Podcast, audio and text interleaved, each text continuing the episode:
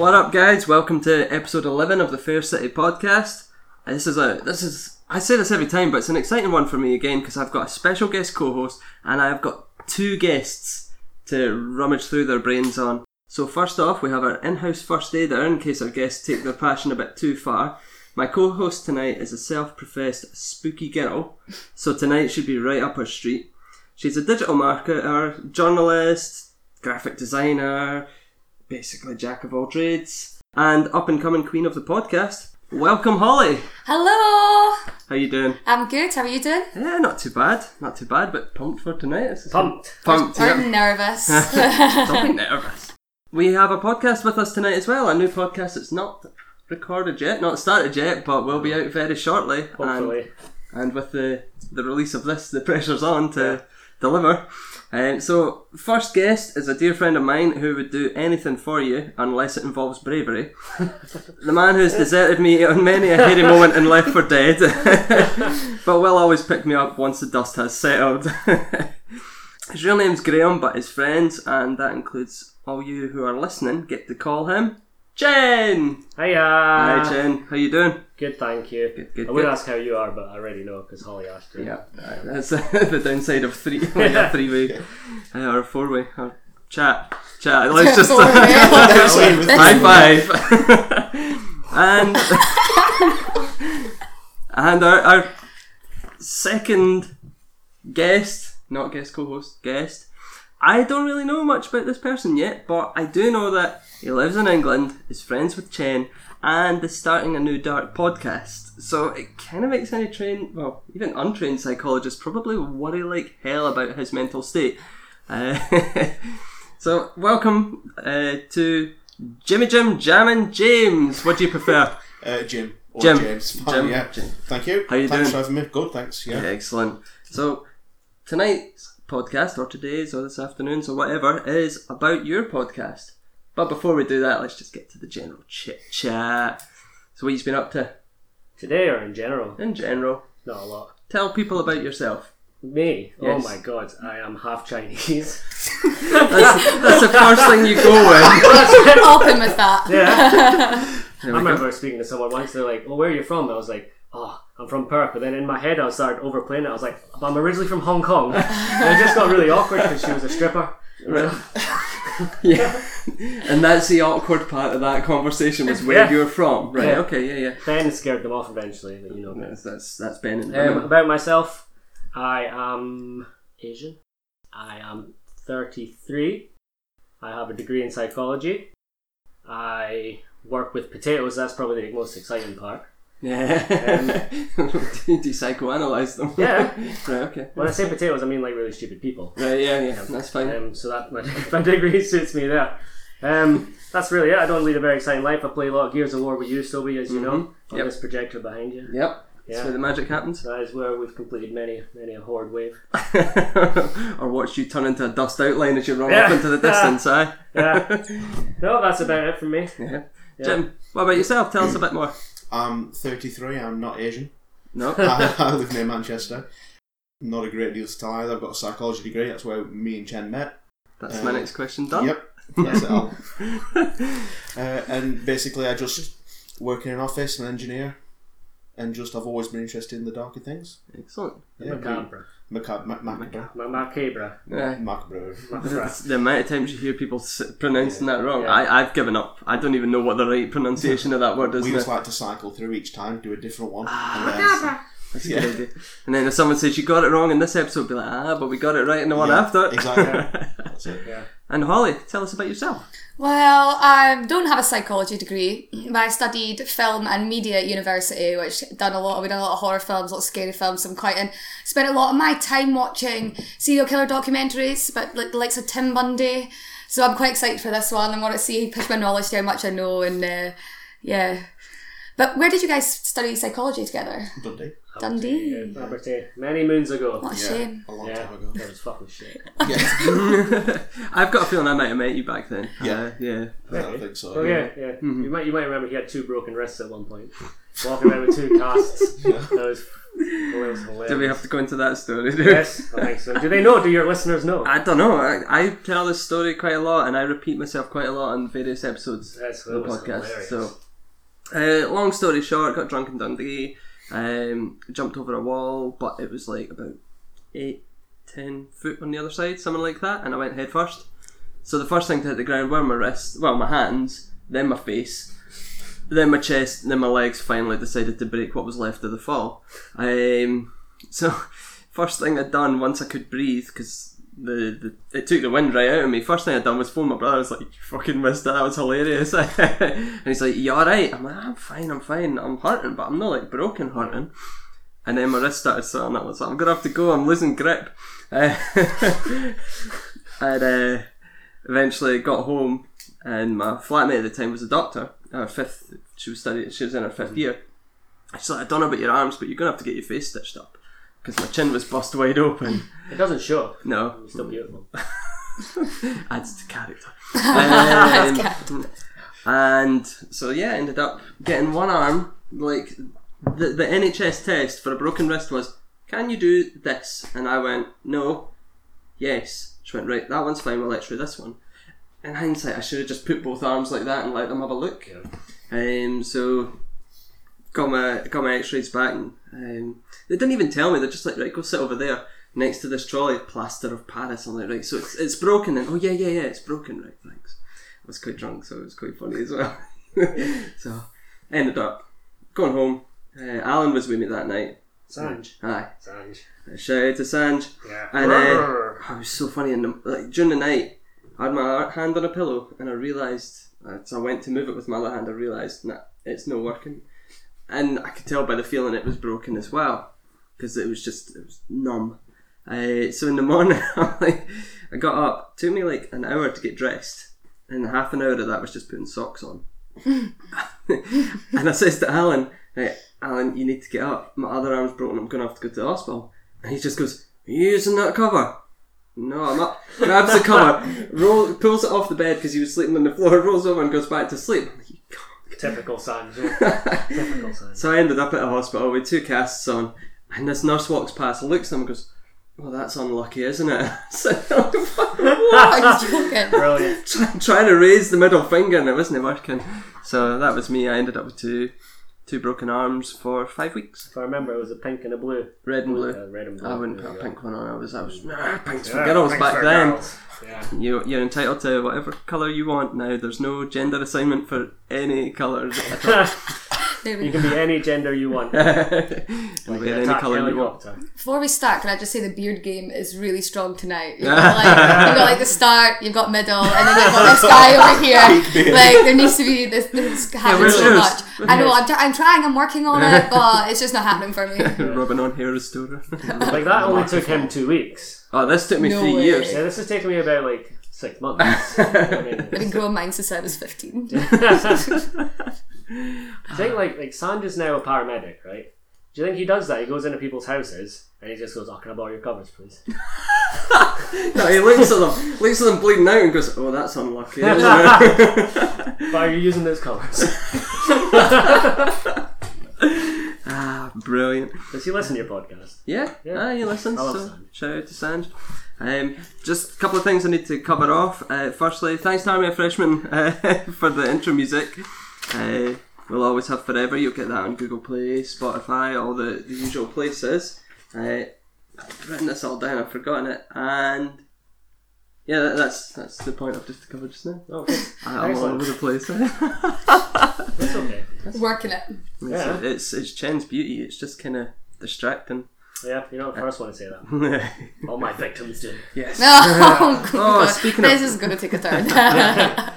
So speaking of victims, that just leads us nicely into your podcast. So Yeah. tell us all about the podcast. Over to you guys, and we'll uh, we'll quiz as you go.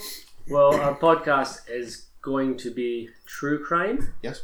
um, focusing on serial killers and murderers, or specific murders, because you've got some in mind about that. Yeah, anyway. I've, I've got some specific murders in mind that are interesting. Basically, we don't want to cover anything that's like gang related or Mass murdering. mass murders, you know, war criminals, nothing like that. It's trying to focus on stuff that's interesting because of like the mental position that they were in when they committed the crimes. It's it, obviously some of it's going to be quite unsavoury, some of it's going to be graphic and gruesome. But if you're thinking I might like to listen to this podcast, generally you'll be up for that anyway. hmm Yeah, We're calling ourselves a badly researched podcast. I, I quite like Yeah. that little tagline. Yeah, just you know, because we're probably not getting all the facts right. And is that we're gonna have an absolute laugh doing it. so? Is that the official title of the podcast? It is a bloody mess, a badly researched podcast. I think the, the main thing is there's lots of podcasts which already go into so much detail about it and have really long episodes, and then there's lots of podcasts which are on the other side which are bordering more on comedy, and we want to try and do something in the middle. So if the episodes they're not too brief or shallow that if you already know about it you're not going to learn anything, but also if you if you're completely new to it to this field of interest, that you can actually it's, it doesn't won't scare you away. hmm And it's good for people who know a bit, who know nothing, who know a lot. Hopefully, everyone will be able to enjoy it. like for both of us, we we kind of like the uh, mental side of things of why people want to do that, why what happened to them growing up and stuff like that. And I like specifically the methodical way that people will think of to kill people. Mm-hmm. Like it's not the killing itself that interests me; it's the method, it's the thinking, the process behind it. That's that's more interesting to me. And the stories are, are absolutely fascinating. They really, really, really are. And is that the, the sort of thinking before and after the act as well? Because a lot of them can be quite not I don't want to generalize them, but it can be quite ritualistic in the before and after. Oh yeah, some of them are. It's, it's crazy. Some of them build shrines and stuff with dead humans and stuff like that. It's, it's mm. fascinating. You know, it's fascinating. We'll just go into we'll pick one serial killer, one murderer, and just tell their story, Yeah. basically, and just have a laugh along the way. Yeah. So it's going to be one serial killer or one murder per podcast. Yes, Yeah. yes. However, I've overdone it on the first one. I think that's going to be Yeah. a two episode thing. Yeah. Have you got any? Give us any tips, teasers that are coming up? Anything that you've got lined up? I think on the we're going to focus on UK based murders, murders and serial killers because we don't think that that's really been focused on a lot recently. It's more been serial killing as a whole. Uh, but I think we are going to. There's some interesting ones that we're aware of that haven't been covered, but it might be every fourth or fifth episode's an international one, and it's a brief covering of other people who we couldn't make a full episode on. But we're going to try and cover ones that you won't have heard of, or you you maybe won't know as much about. Yeah, that's good because I think a lot of people that probably like things like Jack the Ripper and that sort of, they're talked about a lot. Yeah. Um, so trying to get ones that people aren't aware of. Yeah, I mean because there's also the ones that people who people are going to be aware of them. We're not going to be you know educating everyone for the first time about it, but the people who are aware might they might know more than us, but they'd li- like to hear our take on it, yeah. hear what we're doing about it, and just you know basically hear our input. We're also going to pick um, serial killers that interest us. Like the first Yeah. one we're doing is H. H. Holmes because I find that story absolutely bloody fascinating. The guy essentially, without going into too much detail, built a building which was designed to kill people, and he, he his kill count could be up to two hundred people. wow. It was it was just a perfect storm of uh, the man's upbringing, his personality type, uh, the means he had access to, but also the way that everything contributed to letting him get away with it at the time. It was the social situations, the police. Which we'll discuss all, everything, everything about that in the podcast of how it was allowed to happen, hmm and he get he got away with it for a long, long time. And it wasn't even the murders he got caught for; he got caught for something else. So, there you go. and spoilers, he's dead now. Right, okay. Oh, Yeah. so no, just the serial killer's dead. No, just to clarify for all listeners, there are no serial killers in this room. no, No, we're all good. I've only No, I've only done the one. No, so- not yet. No, not yet. Not yet. Uh, It's part of me wants to put a bit of a disclaimer in to say that we're not celebrating these people at all because there will be people who are dipping in who are fans of other podcasts on the network uh, who want to say, "Oh, what's what's this new podcast about?" We don't want to think that we're hero worshipping at all, but it kind of goes without saying that these are fascinating stories, fascinating situations, and I've always been to the darker side of humanity, and I also quite like gruesome things as well. I'm a bit of a gore hound, so I like that side of things. Yeah. But I'm I'm sure I'm not alone in that. No, No, crime no, no, podcasts, true crime podca- podcasts are really popular. Um, a lot of people go for them. I listened to one. Um, we talked about on the last episode. It was quite funny actually. We talked about it's called Witch Murderer. Um, I might have mentioned them to you before. Yeah, Yeah. I've not had a uh, chance to listen to them yet. So we described a bit about Witch Murderer, and they'd heard it, and they were talking about it on their latest podcast, like how we tried to describe them, Mm-hmm. and they were like, "You you can't describe us without making us sound like total assholes." Yeah. Because what they do is they bring a murder each to the table uh, or to the discussion, describe it for ten minutes or so, and then have a discussion over would you rather be murdered this way or that way kind of thing. And, that, and it, is light-hearted. It's Yeah. it- it's it isn't it isn't. They, they do give the due respect to what's going on in that, but it is kind of it's hard to it's hard to have that sort of disclaimer of yeah, you know, we're we're not worshipping them and we're not Yeah. we're just discussing it because it fascinates fascinates us. people and the stories themselves fascinating. That people can do these things. Like Mm-hmm. Yeah. um, Dahmer is absolutely fascinating. He would drill into people's heads and pour boiling water into them to try and make a zombie. You know what I mean? It's, it's fascinating. It's, Wow. Yeah, Yeah. you'd eat them. Honestly, it's, it's crazy. I think one of the things is we're trying to we're making this for our peers. We're making this for we're trying to make the podcast that we want to listen to. And if you've if you've heard anything that you don't like the sound of, then the podcast isn't for you, and that's fine. Mhm. That's you might not like this, and it's okay. We're not going to be for everyone, yeah. but also we're not going to make any excuses about the subject matter. Yes. I think that that's that's kind of touching on what what's funny about our podcast, like the FC one, is the fact that we're basically telling people to go and listen to other podcasts. You know, it's like go and listen to these guys, go and listen to these guys. If you come back, great, but Yeah. try them out. You know, and I suppose it gives people a little teaser to say, well, yeah, that does sound quite interesting. So yeah, that, that's kind of aim of this anyway. Yeah. Just Thank you for this to try and uh, yeah, you suck up. Uh, it's, You've not seen any of it yet. oh man, I'm out. um, so, are there any podcasts out there that you do listen to that kind of inspired you to go? You know what? I want to try this. I want because you said like you want to make one for your peers and things like that, and you've obviously thought about it quite a bit. But what inspired you to make a podcast and not necessarily like you know write about it or YouTube or something like that? The first thing that got me to podcasts as a whole was the Distraction Pieces podcast. Right. which basically uh, he's a spoken word artist and rapper called Scroobius Pip, and he basically tried to restart the long form interview. And each of his podcasts are exactly the same. They start off from basically being childhood, early life, teenage years, adult years, career, and then what? He's had all different people on. He's had actors, he's had ex undercover police officers. He actually had a refugee on as part of the uh, Charities Refugee Week, Mhm. and he's had uh, other musicians on, and it's just it's it's a, it's a fascinating podcast, and that made me realise that there is more out there than just television and magazines, Mhm. and it's this whole other form of medium that's just so so much better for this day and age. Yeah. And I suppose when you get back into the subject matter, Last Podcast on the Left is a massive influence for us. I mean, that is essentially the perfect true crime, occult, paranormal podcast. It's fantastically researched. They're hilarious guys. Uh, and I don't think we're going to be anywhere near as good as that. No, not at all. No. Not at all. But Yeah, there, there's they're other ones which I think they managed to have the perfect balance between the right amount of facts and the right amount of comedy. Mhm. Uh, there's other ones, other podcasts which I feel don't manage to get the balance right. Some of them are too based in fact and too dry. Some of them are too based in comedy and a bit, a bit rambling. And I just don't think it's. I think we can really straddle that line and go straight down the middle. Excellent. Yep. Oh, that's a fantastic answer. I've been practicing. yeah, in our drunken rambles last Yeah. night, that's exactly what you Oh. said, word for word. Um, for me, I didn't even know what a podcast was six months ago, and then I can't remember what we were speaking about. I was speaking with James.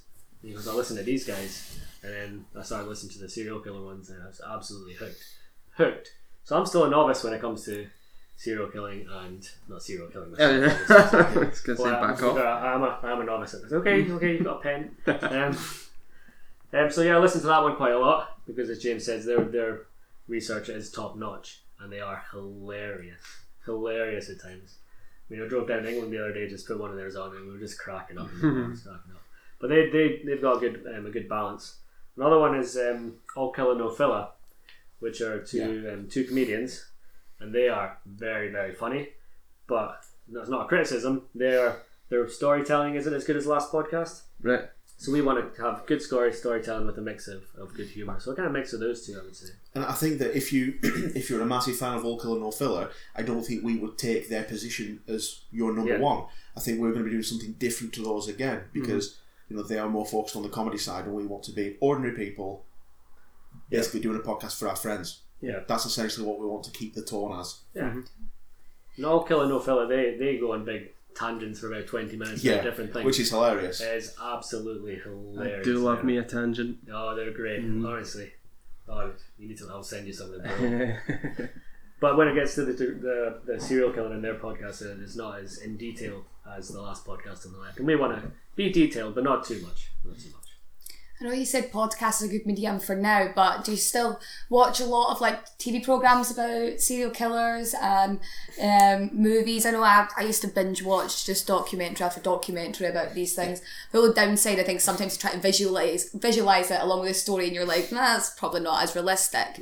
But do you still draw on that, or Yeah, I, I, I watch a lot of true, true crime documentaries. I watch anything.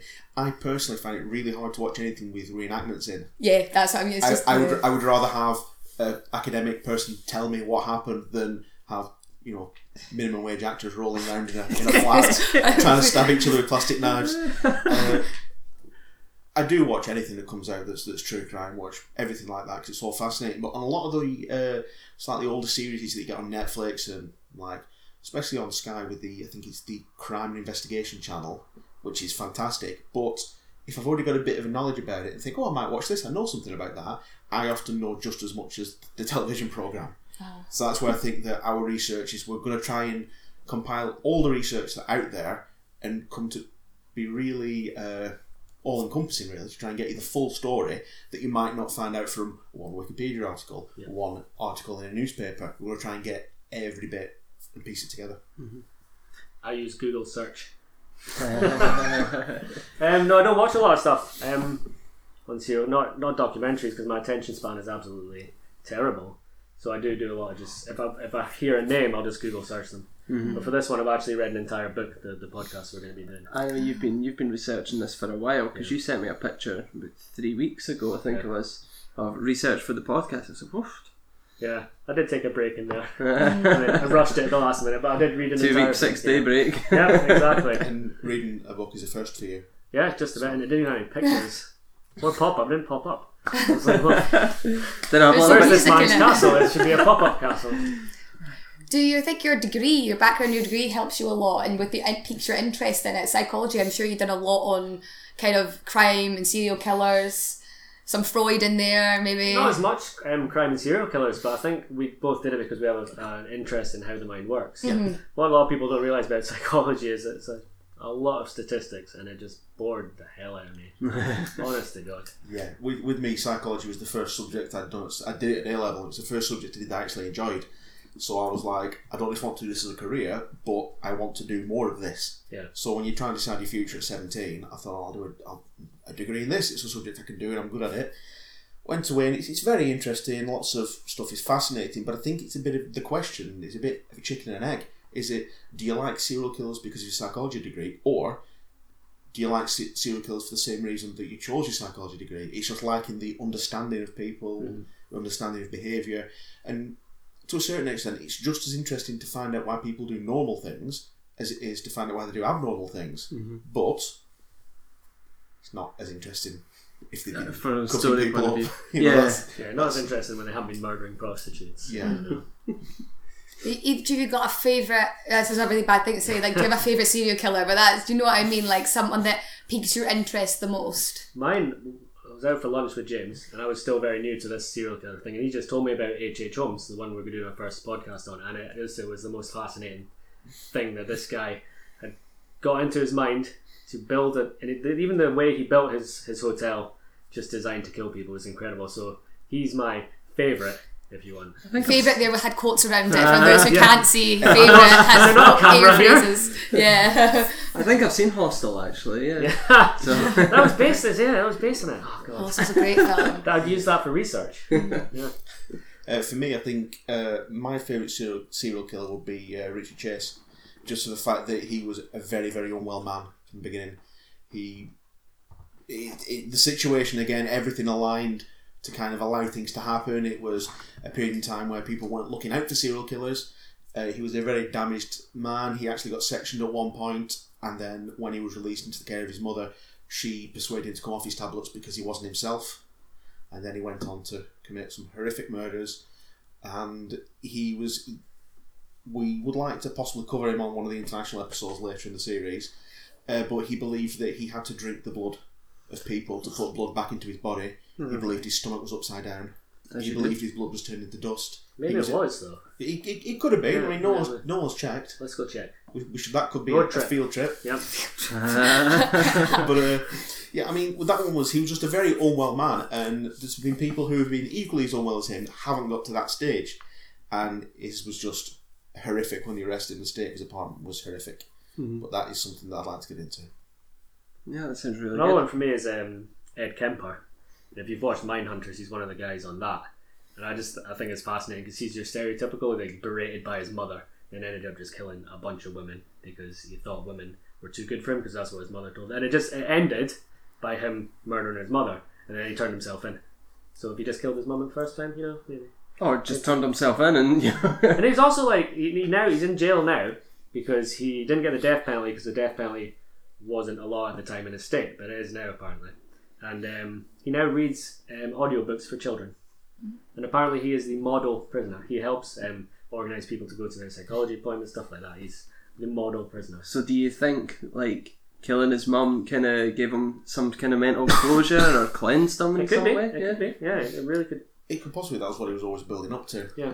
But there's also things that now the way he's you're saying he's helping people in prison, Hmm. but a lot of this is relating to back to him being superior. He's better than everyone else. He wants the notoriety. He wants to be, you know, he's the most dangerous prisoner in there, and he's also the most helpful. Mhm. He wants to be the one that helps people. A lot of the information that he helped with Mindhunter wasn't amazing quality information. He was telling what he thought they wanted to hear. Mm. He did seem to build like this whole personality that wasn't him, and everyone Yeah. loved him. He was Yeah. a well loved guy. He had to convince the police to go check his mother's house to make sure she was dead. He's like, "I've killed my mom, You better go." They're like, "No, no, you wouldn't do such a thing. You wouldn't." Yeah. Just like I wouldn't kill you guys. Before we stop recording. Yeah. Yeah. What's up, Fair City Podcast? This is Chris and Dan from Fresh Talk. Check us out at freshtalkpodcast.com. That's right. And if you had any idea how long it took me and Dan to do that bumper, you would actually probably never listen to us. It's Totally true. Get him, Stoby. I always find female serial killers really interesting because there's not as many of them, and it's always like they're just. I just find it crazy because there's so many. Like I think I read a statistic that was eighty percent of serial killers are between twenty and thirty, and they're white male. Where they're, and then th- that twenty percent are women. And is that something you think if you found someone you would feature it on? Well, James can answer that. That that actually leads us to the without spoiling too much our second episode or the second story we'll cover Yeah. is actually about the UK's first serial killer, uh, who is actually a woman. Ooh, wow! I'm looking forward to that one. That'll be a good one. It should be. I've not read the script yet. That's one thing. We're, I'm going to but, that that, week. but no, but that's one thing we're trying to do is um, I'll do one that he doesn't know a lot about, and then I'll be basically telling him the story to get his reaction as well. Mm-hmm. He'll have a, a good knowledge of it, but I've got a terrible knowledge of of Mary Ann Cotton, so I don't know how that's going to go. You just So gave the name that. away. Oh, sorry. Do you not want to give the name away? Well, I, I don't know. Is it, was I it a don't big know. secret? He, he was cagey about the name there, and then you're just like Mary Ann Cotton. Sorry. It, it's a two-stage reveal. Yeah. Teamwork in Yeah, so- action. I sorry. love it. Sorry, I'll just leave. No. Just do this by yourself. man. yeah, so that's something that I've not seen done anywhere else. No. No. I mean, some of them do do it, but they'll do it in the kind of it's one for me and one for you. Like my favourite murder, they do one. Uh, Karen will do one, then George will do do one. But we're going to split it into an episode. So one episode, you'll be the teacher and I'll be the student, and then vice versa. The Yeah. following episode, 'cause I think we'll be able to give more in depth and also you can guide it more Yeah, yeah, yeah. and stop us going off on too many tangents. Back to what you said about the women serial killers. The interesting thing about that is most of the female serial killers don't have the sexual element to it, which is something that's it's, it's interesting. There's only very few have that sexual gratification. Like that alien, what's her name? Aileen Wuornos. Yeah, Warner, she, she was mental. Yeah. And I watched her documentary and I was like, what the hell? yeah, she was she was a deeply troubled person, was- yeah, but there was was a lot a lot of her her murders were well, mo all of them were literally circumstantial. She realised that she could do that; it was easy to rob them. If she got rid of the body, and then her story would stand up more. If there was no one to say, if she said, "Oh, he raped me," then there was no one to say, "No, I didn't," because she claimed all her murders were done in self defence. She was So disturbed. it's- yeah, Very, yeah, she was she was a deeply troubled person, but it's it's interesting when you look into it. I think you can really only get away with that once as a defence. You know, if you're on your like your your fourth rape murder, you know. I think she was on definitely more than four as well. Yeah, and the thing is, though, she was uh, working as a, a sex worker alongside highways. So that was her excuse, like, oh, it's happened again. So statistically, it say it happens to someone once every hundred people you sleep with. That might only be a month for her. So that was kind of the what she was justifying. It was saying, yeah, it's happened four times. However, look at all these people I have been with that I didn't kill. Uh, yeah. okay. Whether that was true or not, Mm-hmm. that's the other side of it. But Don't she kept the names of all the people she slept with? Is that what you're suggesting there? Look at all these people. Look She's at this not like- long she's list not of like me, yeah. prostitutes. She wasn't the- cheap, but she was very. She wasn't. I don't think she was intelligent. I think she was quite. She had some serious issues when she was yeah, younger. she had a different kind of intelligence. It was Yeah. probably the definition of street smarts, really. yeah. But she would have to keep that audit trail for tax purposes, obviously, you know. So I mean, that is that is a main a main uh, concern of sex workers to make sure they're keeping adequate tabs on their transactions. absolutely, From yeah. Iris. Yeah. What comes in and what goes out, so to speak. Oh my god. Oh, Trying to get that joke in there. Oh no! On that note, I'm going. Bye. if you were to have guests on your show, who would be your dream guest, and what would like would it be? It would be someone who was interested in talking about it, or would it be a serial killer? Or Can I say anyone in general? okay, yeah, I'm going to say Chris Whittick just to see if he's listening. right, okay. There you go. James, you can have a proper answer now. My my proper answer wouldn't be a serial killer. It'd be Paul Harrison, uh, who's the UK's Mindhunter. Right. I've recently started going to his uh, Wednesday Wednesday night crime club in Manchester, which is fantastic. And the best thing is, get him on a tangent, and he'll come out with stories about Charles Manson. He'll come out with stories about Edmund Kemper, and he's worked with these people, uh, worked with the FBI in the 8th, 70s, 80s, and, and 90s in America, and he's helped in the UK as well. And he's such a fantastically interesting person, but he's also really humble, really down to earth, and a genuinely nice guy and he would just be he's not the kind to come in and start spouting stories and oh when I did this when I did that that's why it's, you kind of need to get him off on a tangent distract him it's like what you do at school you'd have an interesting teacher and you'd say Yeah. you'd say oh tell us about that time you did such and such and he'd go oh all right and you'd ask him a question about one case he's talking about and then he'd suddenly start telling you about Charles Manson Mm. Yeah. and the first hand experience he's got, you're not going to read that on Wikipedia because he's not the kind of person that would publish everything, that would write about everything. He's gone there, done his work, come home, filed his report, and then gone on to the next bit of his job. Mhm. So you're getting first hand information that you've never heard anywhere else. Yeah. And he's a fascinating, fascinating man. I find that quite strange actually if you're dealing with cases like this and like you say you file your report and then just move on. I'd file my report and sit up all night be like She's off from McDonald's. Yeah. what the fuck just happened, you know? Uh, maybe that's just me though. I think it's the desensitisation to it. I mean, Maybe, that's yeah. that's one thing that we're guilty of, being completely desensitised. You, you'd be reading through and go, oh, what? He, on, he only strangled her? No, Yeah. that's boring. That's not worth covering. Stabbed Oh, 52 yeah, yeah. times. Quite bad Mansons that. are letting mean- themselves down. You mean, oh, what? The, what? There, there, was, there was no disembarreling. Oh, it's like, no. He's only got one arm off him. What a lazy man. I think that that is something though is for the general public is a sort of almost a coping mechanism in a way is that it just mm. the, it's that general desensitization to a lot of things. Mm. But also, like, I try not to think about it too much because it is very, very sad. Some of the stories we're going to tell are very, very sad. Sad I mean, we we need to remember at the end of the day, these are people's children, these are people's wives, husbands, parents, Ancestors. sisters, ancestors. You know, we could be, we could be, tell, especially with the UK cases, I could start com- listing out names of victims, and one of the ancestors could be living. And again, no hero worship, but if it's something you're listening to, that kind of goes without saying Mm-hmm. because you're choosing to listen to this, you've got an interest in it, so don't really want to make too many excuses for the Yeah, no, th- there's a there's a limit to how many Yeah. how much disclaimer you you'll need to make It's on that. educational and it's it's interesting to a lot of people, and I think it's good that people are aware of it. And they're aware of these things happen because you can come from a really sheltered background and have no mm-hmm. idea that this is happening elsewhere.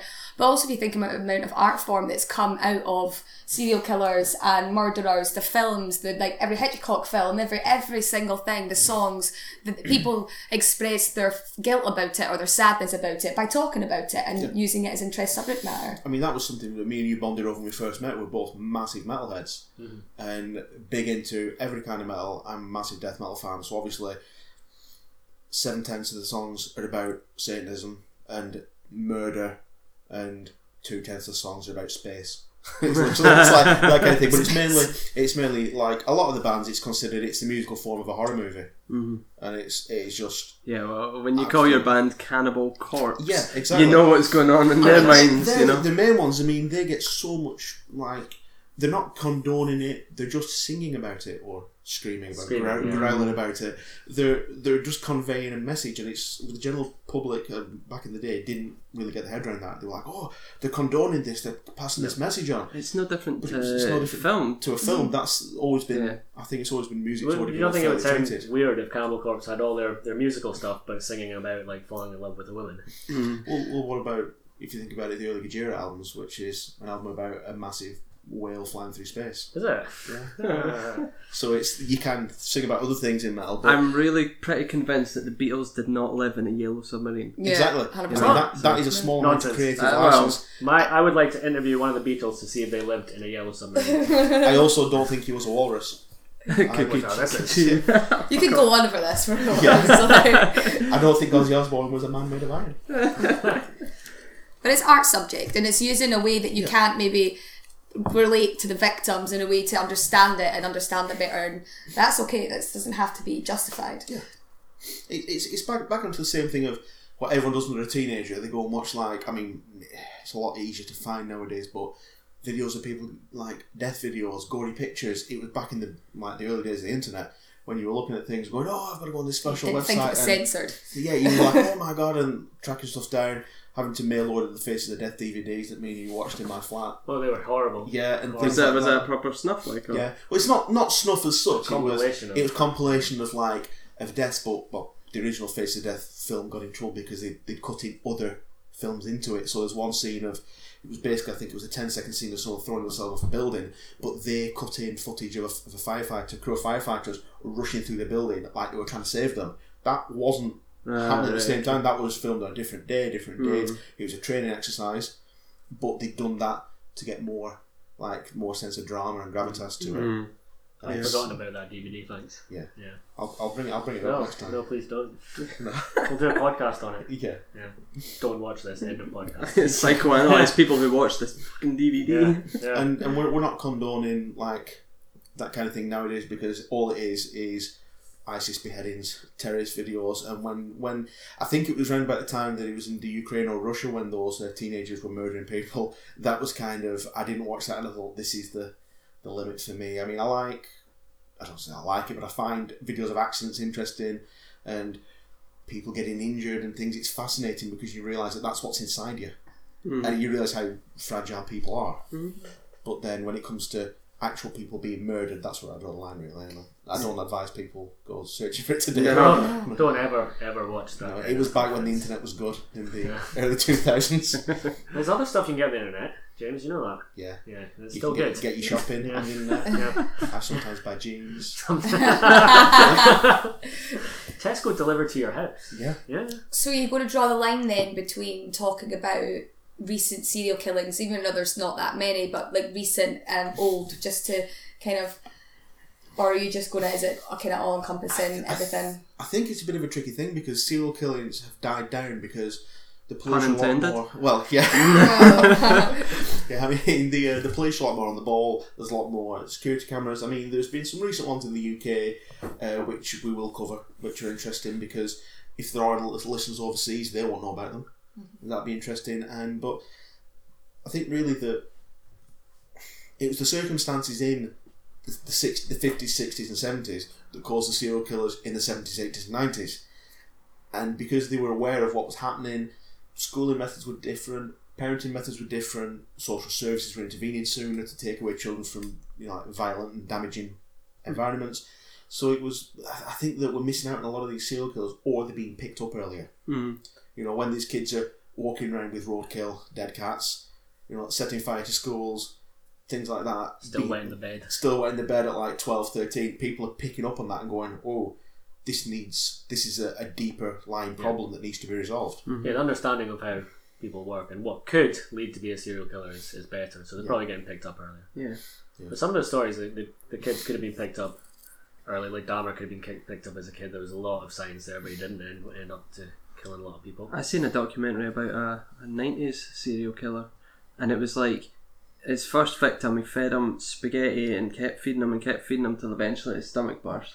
And then the second victim, he had to cut a pound of flesh out of his own body to. Really? Are you, are you talking about? I think you're talking about? Yeah. yeah, Yeah. that's a bit I my, think there was my six, knowledge. was there? So for the people who are not as educated in the room, what's it, I was so I was reading loads of stuff today at work. Well, I was doing loads of work today, and um, trying to understand more. What's the difference then between a serial killer and a mass murderer?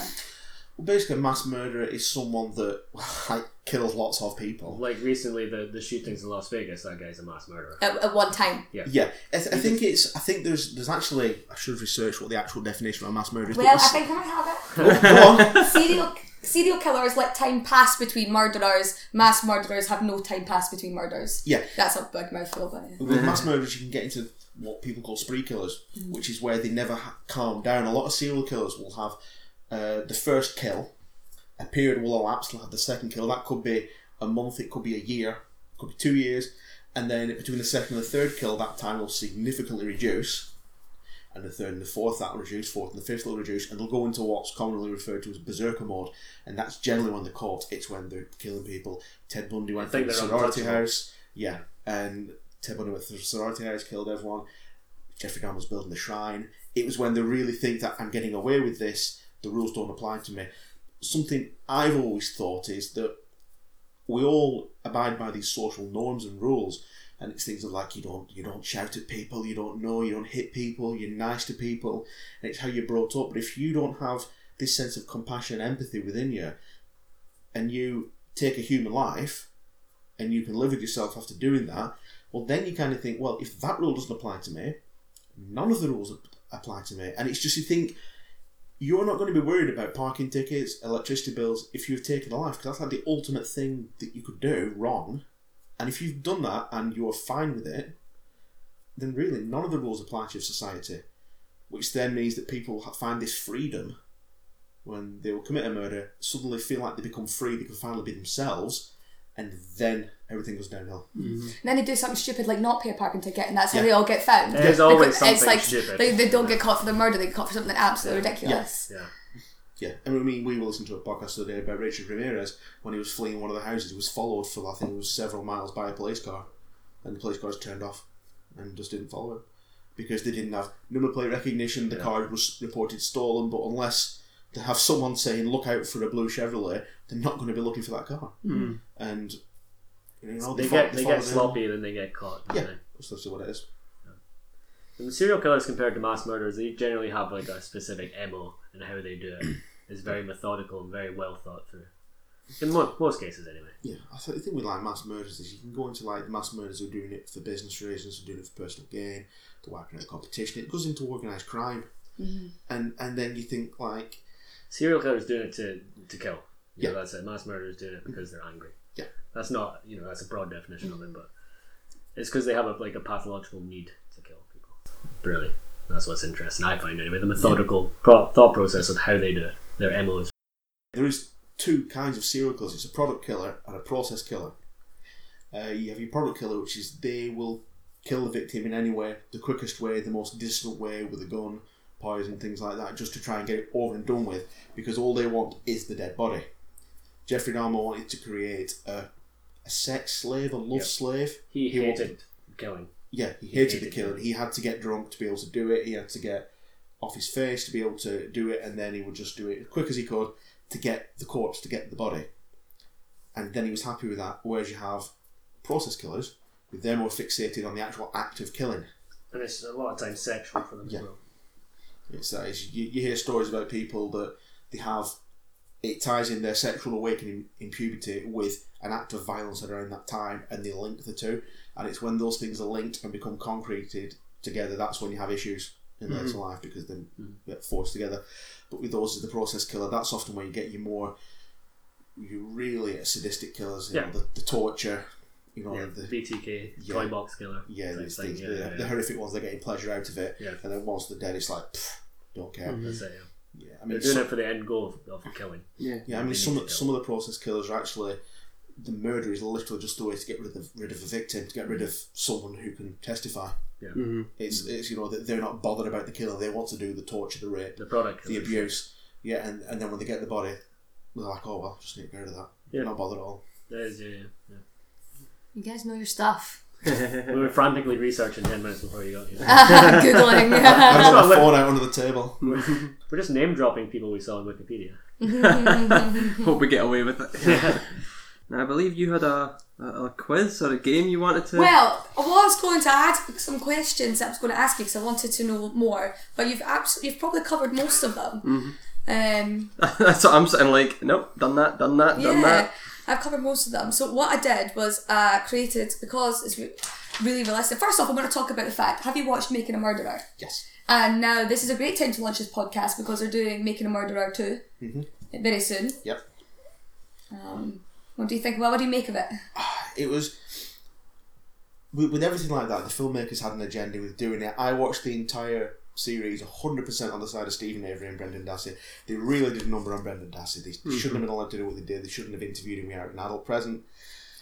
But then you get to the end of the series, you start looking on forums and on Facebook and Reddit and groups like that, and you start to think, oh, and someone comes out with a different There's so many, perspective and so many yeah. theories. Yeah. and you've got to think like perhaps perhaps uh, Steven Avery did do it not in the way they said and perhaps the police were wrong to do what they did to make the evidence fit the crime but they weren't wrong in believing that he'd done it and there's also questions that there's there's things like they found the car because I think it was either her Teresa Halbach's brother-in-law or her I think her brother had found the car and then realised that he shouldn't have been where he was so he had to do like an anonymous tips, and the police had to stumble across her car, and it's it's things like that. To they were trying to secure a conviction. The main thing that bothered me is if you threw out the evidence on Brendan Dassey, how did they then convict Steven Avery on that same evidence? It just doesn't make sense. I'd be interested to see how. Well, how they're doing the second yeah, one, That's yeah. going to be fascinating. And yeah, that talk of cults as well, I think that's something to draw on with the serial killers is that Hmm. all serial killers always seem to have like this massive cult following. Yeah. If you think about Charles Manson, the cult following is insane, and um, with all serial killers, you think that's that's people that are maybe glorifying Yeah, glorifying it. I mean, for the record. Uh, Charles Manson. I, I always say Yeah. this. It's gets nothing upset against if you against it. Charles Manson was not a serial killer. He was a cult leader. was and a cult leader. Well, that's what I was misunderstood. just saying, No, yeah. yeah, no. I was saying he's But not. he, he ordered the murders nine times I out of think ten, it's, it's it's hard to. but he didn't actually always He commit didn't them. actually do, do He the did murders. kill I think people. He he- did kill a couple of people. Yeah, he killed a couple of people, but it, it wasn't. He wasn't going around murdering fifteen people. He was a very controlling person. He wasn't a nice man. I'm not defending him, but it's, it's he Kinda sounds like you're defending. I only heard. I only, best friends. Did you not hear? Yeah. I only heard have heard what story about him about you. recently. I've, I've, I've kind of been oblivious to his story. I knew the name and that. And the the bit I found most interesting was that he was living with one of the members of was it the Beach Boys Yeah. for a while as well. And I Yeah. find that just so bizarre that he like basically turned up on his doorstep and ended up kissing his feet. To kind of win his trust, and then they ended up living in his house for a few months until the manager came along. Like the band's manager came along and said, "Get out." Yeah, Charles, Charles Manson was big into the whole '60s music scene. He was trying to make it as a singer-songwriter, and he, his music's not terrible when, you, when you hear it. Well, yeah, it's no he worse than any recorded this other stuff. album, and they were gonna gonna back it, and then they pulled out at the last minute or Yeah. something like that. and, and it was things, and that kind of he was basically just striving for acceptance. Mm-hmm. But this is a bit too psychology. He had a huge, huge cult following Yeah. then, and even still now. Yeah. And there's like uh, there's a TV program actually, if you like Charles Manson, called Aquarius, which is kind of a dramatization, but more about the police side of the Charles Manson investigations. It's really interesting. Um, but yeah, so anything to say about cults? I, th- I think well, like the cult following of, of serial killers, it's because it's not just women that gravitate towards them, but I think it's a lot of people. A lot of killers are male, mm. and the people are.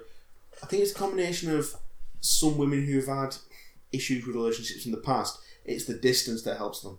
Mm. It's and they can choose what qualities they like and don't like, and it's almost like I like this person. He's never going to get out of prison but that's okay because you know that kind of takes the chance away and it's just I think a lot of it is also if you're starstruck and it's the way the way you're wired up if you if you're really into music you're going to fixate upon different songwriters different bands. If you're really into true crime and serial killers you're going to you know fixate around someone if you think they're really handsome you're going to go oh my god he's amazing he's so dreamy. He did all this but I don't think he did myself. And a lot of thing about serial killers they're very manipulative people. And I mean Ted Bundy was incredibly charming. And he was cute to this day as Yeah, well. Like, oh, I was after watching the Ted Bundy documentary and I was like, mm, like, yeah, he's not bad. He wasn't a serial killer, maybe. Just that one thing.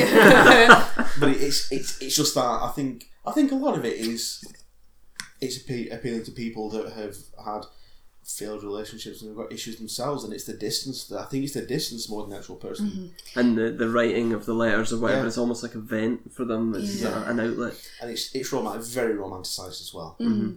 But even not cults like as in women following serial killers about. I mean, even now on the internet, as you said with the making a murderer, everyone's got uh, something to say about it. Everyone's like, well, it could have been this, it could have been that, or this could have happened, and that could have happened, and it's kind of You get there's the, so much interest in it. yeah, you get the issues where like in modern days with like trials and things that People are live tweeting it. people live tweeting it, but also it's like in the trial of Casey Anthony when she was being tried and the, the jury was sat there, they could only uh, basically answer the questions that they were being asked with information that they were given in the courthouse. So when they were saying, "Oh, we know she killed her daughter because she did this," and they'd say, "Yeah, but you read that in the newspaper. You can't base your decision was off so that. difficult. You can only do it based off what you've been told today." Mm. And that's the issue. It's like a lot of these people they think they're doing the good thing by getting the information out there, but it can upset trials. It can mm-hmm. pervert the course of justice, mm. and it's just it's not for the best thing. But I mean, everyone's got an opinion these days about everything. And everyone loves a conspiracy theory. Yeah. No- Nothing people love more in life is a conspiracy theory. Yeah, it's that perfect combination of being off the beaten track. You get, get to go in your own soapbox. You get to talk about things that you're interested in to people that look up to you. It's pretty much this podcast. Yeah, so, so basically, oh, yeah, so you're like, yeah. Trying to start our own cult. I think we'll be Applications successful. too. yeah, we'll be successful. But it is strange though. We watched uh, if if you watch Dark Tourist on Netflix, this guy goes to all the Yeah. the kind of out of the way dark places you can go in the world, and he goes to where De- Jeffrey Dahmer lived, and the pub he used to go to pick up his guys, and you get all these women in there just like saying, "Oh, yeah, I love this man," you know, and all that. And it's just really weird. Like, Yeah. yeah. He's so beautiful. I was like, darling, he's gay. He's not gonna want you. You know, I, I find that weird. I would never want to, you know, um, worship a serial killer in that way. No.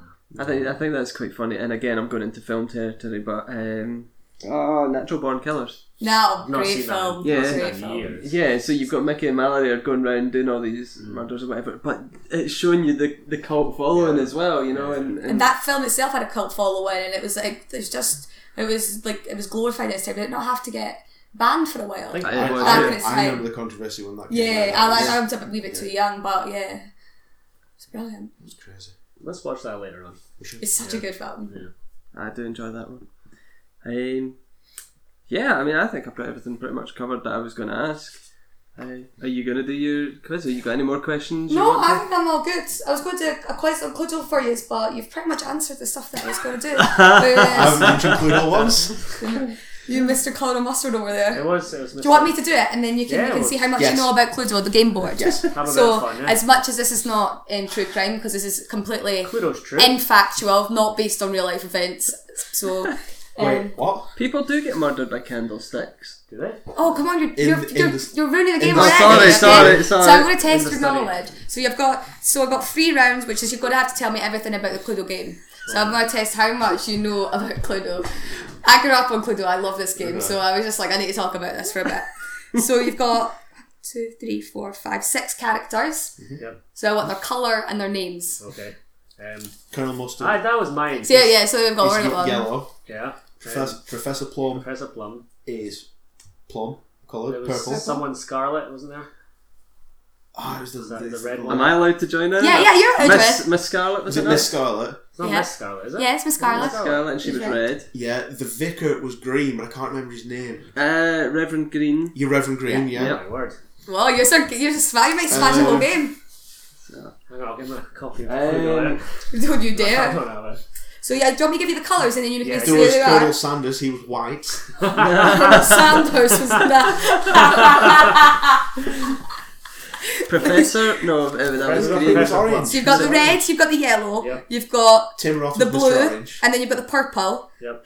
No, have you got uh, so you've got red, Steve Buscemi was Mr. Pink. Yeah. Why was it yellow. Mr. You've Pink? not got blue. Blue. That's the name for bird, but I don't know if it's a bird or not. It's some kind of thing with feathers. Eagle. Did Gently Eagle. Birds if they've got feathers? Like, I don't think it flies, so I don't think it's a bird. Alright, a penguin. No, no, okay, that's Mr. Emu. blue piece is peacock. It's a Oh. peacock. Oh, we never got that. This And then you got the white. You're missing the white piece, the, but the, the white maid. piece. She was the. Was she the maid? No, she was. Yeah. Um. Mrs. White. Yes, fu- it is was Mr. White. She was the maid. But fun fact, Mrs. White actually got um, sacked in by the 50 year old game board last year and got changed to um, Dr. Orchid. Who is also Dr. Orchid is also a woman. So there we go. Right. There so we have it. one, two, three, four, Learning so much tonight. three, four, five, six. Don't say I didn't bring anything to this because you're going to know so much about the Cluedo game. Christmas is going to rock this year. One, two, three, four, five. You've got six weapons. Candlestick. Yeah. Lead pipe. Rope. Yep. Dagger. Uh, yep. Was there a pistol? I think so. It was a gun. It's a revolver, but yes, I'll take that. So you got one more. How are you counting on this? I This don't. really weird. no one can see you. when that. I've got like three fingers holding up on one hand and three on the It's other, like some but I'm kinda- making like a. One of those is a thumb. One of them's a thumb, and Metal the other one's a pinky. Punk rock and hybrids what's it called? going on here. Index, finger. the ring finger. So yeah, that's what I'm I doing. didn't want to ask. I didn't know you had a problem with your hands. I know. Like, I was Like doing- off- Strong opposite hand. Bill Nye kind of thing. Right. So We've got one more to get. one more. sorry. Um, Something you use to fix a car. Oh, Wrench. No, the wrench. wrench. no, A mechanic. a spanner. Spanners. That's yeah. how a wrench is, A it? mechanic. Beat the death of the mechanic. You've got nine rooms. This is the last one. It's the hardest one. library. Study. Library, study, kitchen, Bedroom. billiard room. Oh, yeah. Orange. And bedroom's not one. Bedroom's not one. No. Second bedroom. all right, we're not all that fancy that we've got a spare bedroom. Ensuite. Downstairs toilet. Dad, The pantry. the observatory. So we've grab got. on pen. Actually, he was killed in the orange ring. So we've got. So what did we say? What We've a got um, orchard. Library, lounge. study, Library. kitchen, lounge, billiard room. So Wine got- cellar. That's. The, the basement. Well, is I could take for- that. The cellar. Cellar. I'll Cellar, take that. is it cellar? Cellar. I was thinking. I like, do you get 90 murdered in the cellar door? No, you didn't What, say murdered personally? before. You You, get just murdered on the rooms, dance floor, you? but um, Oh, that's good. Hey. So you've got one, two, three, four. Somewhere you eat. Kitchen. No. Dining dining room. room. Dining room. Um, you somewhere you Uncultured. This, this is one room with my kitchen. Eating in the eat here. kitchen. somewhere that you walk through to get to the rooms. Hallway. Yeah. We got two more. Atrium. both, that, both that I don't have. Reception room. No. Um, one is a room where I would put a gown on and dancing.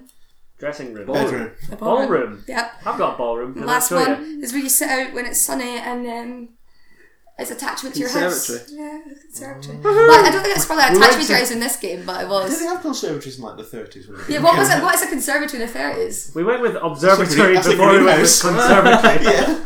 And the game was the game was put out in 1949. Really? So yeah, so it's That's very why. old. That's why they didn't have bedroom because it was a bit uncouth to me. but they had Just- it was called 65 the sleeping other room. rooms. Yeah. So yeah, there you go. Now you can all play Cluedo very well, I can imagine some like and you all have some trivia knowledge. you 1950s father sweeping the board off the table because they had the word bedroom on it. I've not had that it's- in my house. We are not posh. I'm going to my conservatory, not the bedroom. Or the billiard room. What's a billiard room? Is that where they play pool? Well, Yeah, that's why they call it yeah. billiards. yeah. Alright, I thought it was actually a guy called Billy Yard. oh dear. Yeah, See, sorry. look, you could have fun on Serial Killer Podcast. Yeah. Yeah, Maybe we should do a game, like a trivia game at the end of everyone. that would be Just an to idea. lighten the mood a Just bit. to lighten the mood, like we're all going to go home laughing, thinking about Dr. Orchid tonight in the billiard room. So basically, you're gonna have to listen to my voice for an hour and then do a test. So I just That's, that's what How many children did he kill? just imagine it at the end, be like, and then he murdered her. Question one: yeah. What is You mean Mayfair partnered with in the Monopoly board? I think I know this one. What year was Monopoly made? Oh, I don't know. You may now turn over your paper and start. Oh, brilliant. no, that was, that was fun. Well, cheers, guys. Yeah. Thank you. That's great. Thanks for having us. So on the on the old internet, where can people find you guys? We are on Twitter. Uh, the we're on as a bloody mess podcast. Excellent. Uh, I We're going to start an Instagram. yeah. Yeah. Uh, you can get us on email. We haven't got a Facebook page yet, but that's coming very soon. We kind of concentrated on doing the actual material rather than Yeah. the, the additional things where people actually want to look at. Yep. No, that's Well, interesting. Yeah, we're planning on uh, for each podcast we record, we're going to take some photos and upload things and just give you something to look at. Really keep your interest. Make sure you don't forget about us. Yeah. Brilliant. excellent. And their podcast is at Miss underscore podcast. Thank- Thank God someone knew that. Ah, I'm good at my job. there we go then. Excellent. Well, thanks for being on, guys. Thanks for having Appreciate us. it. Thank you for for giving us. us this opportunity. That's okay. Just don't let us down. no pressure. Under pressure. How long have you known me? How many times have I let you down? Exactly. That's why I'm telling you not to this. Out time. with computer games. um, Hollie, do you want to sign off? Cover off? Okay, well, thanks for letting me be here, and I've learnt loads. Um, and I'll definitely be tuning in, especially to week two, but I'll, I'll tune in week one as well and see what happens. And um, I'm Hollie, and I'll see you later. Excellent. Where can people find you on? Ah, you can Google me. Mostly that's what I say is when I sign off. You can just Google me, but I'm at Hollie on Instagram and at Hollie Irvin on the old Twitter account and my Facebook. It's just my family on there, so many years are allowed. and that's IE at the end of Hollie. yes, IE. Don't call me with Y.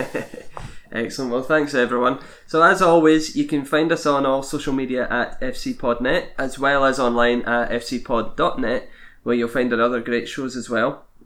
If you've enjoyed what you've heard from us and think, I'd love to buy one of them a beer, please please make it me. Uh, you can visit the Patreon, uh, visit our Patreon site at patreon.com forward slash FCPodNet. Support us there. Alternatively, you can just tell your friends or us through social media or email us at fcpodnet at outlook.com. Till next time, thanks for listening.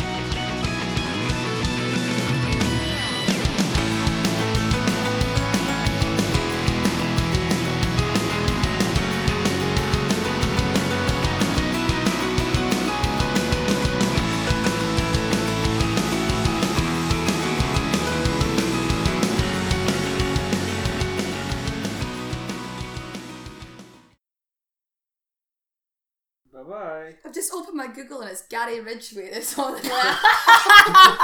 Because I'm looking at this at work. There's just a serial killer on my Google page. Oh well. It's better than what was on my Google page when I opened it the other day. I got you there. Oh, I? it's so funny. It's so funny. I think that's still up.